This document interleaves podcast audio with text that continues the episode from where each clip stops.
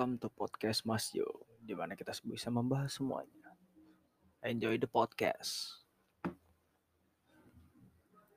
Halo guys, balik lagi di podcast Mas Yo. Bukan balik lagi sebenarnya. Selamat datang di podcast Mas Yo. Di episode pertama ini gue bakal ngebahas di mana ada pertanyaan dari sosial media gue yaitu Twitter. Bakal gue jawab jawabin di sini gitu.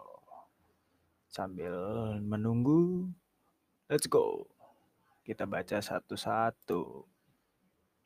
Awalnya guys kita baca dulu. Ini ada dari Amer for Life. At Amer for Life. Dia nanya, kenapa bisa ada pihak yang merasa di ghosting? Coba. Hmm, menurut gua, atau menurut aku, menurut saya, kenapa ada pihak yang rasa di ghosting? Karena salah satu pihak berharap ketika ditinggalkan ngerasa di ghosting dan don't feel special sama sekali. Gak usah ngerasa spesial sama kali, sekali gitu.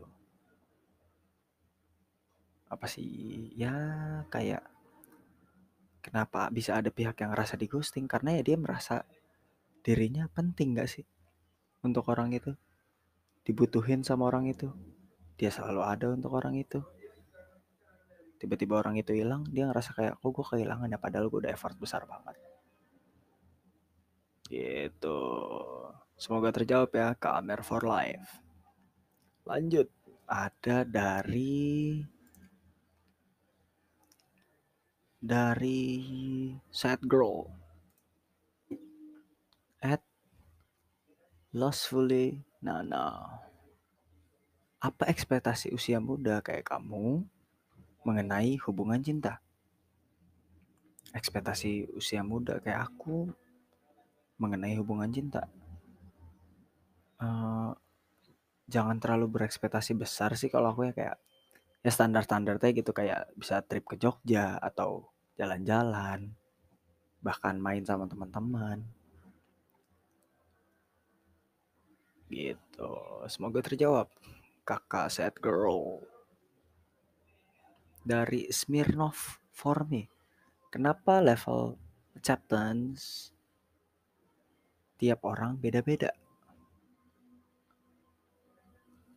Ya karena setiap pribadi memiliki personanya masing-masing.